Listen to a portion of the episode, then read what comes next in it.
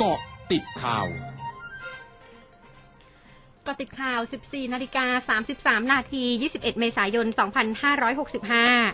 นายวิษณุเครืองามรองนายกรัฐมนตรีเผยกรณีมีการส่งต่อข้อความที่อ้างว่าเป็นคำพูดของตนเองที่ระบุว่าถึงจะข่มขืนใครก็ไม่ถือเป็นความผิดเพราะเป็นคนดีรักชาติ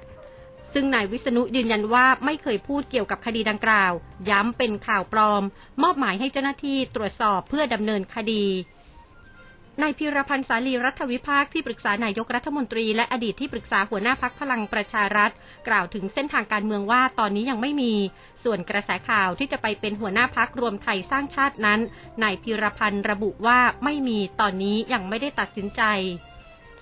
สหกรณ์ผู้เลี้ยงไก่ไข่แปดริ้วจำกัดสหกรณ์ผู้เลี้ยงไก่ไข่สุพรรณบุรีจำกัดสหกรณ์ผู้เลี้ยงไก่ไข่ชลบุรีจำกัดและชมรมผู้เลี้ยงไก่ไข่จังหวัดเชียงใหม่ลำพูนประกาศปรับราคาแนะนำไข่ไก่คระหน้าฟาร์มเกษตรกรขึ้นอีกฟองละสิบสตางค์คือปรับจากสามบาทสี่สิบสตางค์ต่อฟองเป็นสามบาทห้าสิบสตางค์ต่อฟองมีผลตั้งแต่วันพรุ่งนี้เนื่องจากต้นทุนวัตถุดิบอาหารสัตว์มีราคาเพิ่มขึ้นอย่างต่อเนื่อง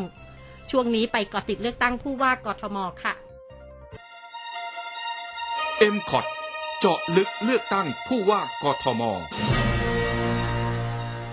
นางสาวสุมนาพันธ์ไพโรจน์ผู้สมัครผู้ว่ากทม.โพสต์เฟซบุ๊กชูนโยบายสิบด้านโดยใช้ประสบการณ์การทำงานในหน่วยงานของกทม.มากว่าสี่สิบปีรวมพัฒนากทม.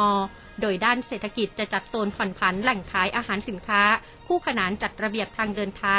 ส่งเสริมพัฒนาผลิตภัณฑ์สินค้าส่งขายในกทม.ต่างจังหวัดและต่างประเทศผลักดันให้กทม.เป็นเมืองแห่งการท่องเที่ยวส่วนด้านสิ่งแวดล้อมจะแก้ไขปัญหาน้ำท่วมพัฒนาการสร้างท่อระบายน้ำให้เหมาะสมกับพื้นที่ควบคุมกำหนดระยะเวลาการก่อสร้างให้เหมาะสมรวมทั้งแก้ปัญหาน้ำเน่าเหม็นบำบัดน้ำเสียด้วยภูมิปัญญาก่อนปล่อยลงแม่น้ำคูคลองช่วงหน้าคืบหน้าข่าวอาเซียนค่ะร้อยจุดห้าคืบหน้าอาเซียน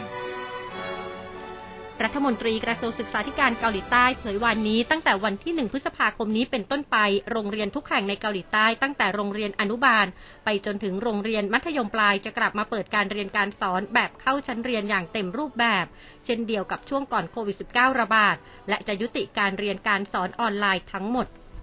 ผู้อำนวยการสำนักงานส่งเสริมการท่องเที่ยวของเมืองดานังในเวียดนามเผยนักท่องเที่ยวต่างชาติที่มาเที่ยวเมืองดานังจะได้รับซิมการ์ดโทรศัพท์มือถือระบบ โฟร์จี ของ Vinaphone ฟรี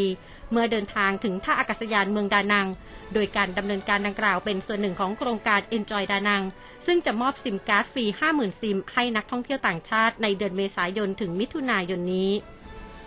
กระทรวงไปรษณีย์และโทรคมนาคมสื่อสารของกัมพูชาจัดการแข่งขันเขียนจดหมายแห่งชาติเป็นครั้งแรกในหัวข้อการเปลี่ยนแปลงสภาพอากาศโดยเปิดให้ผู้เข้าแข่งขันเขียนจดหมายถึงผู้ทรงอิทธิพลหนึ่งคนเกี่ยวกับการแก้ไขปัญหาการเปลี่ยนแปลงสภาพอากาศเพื่อคัดเลือกผู้ชนะไปร่วมแข่งขันเขียนจดหมายนานาชาติของสหภาพไปรษณีย์สากล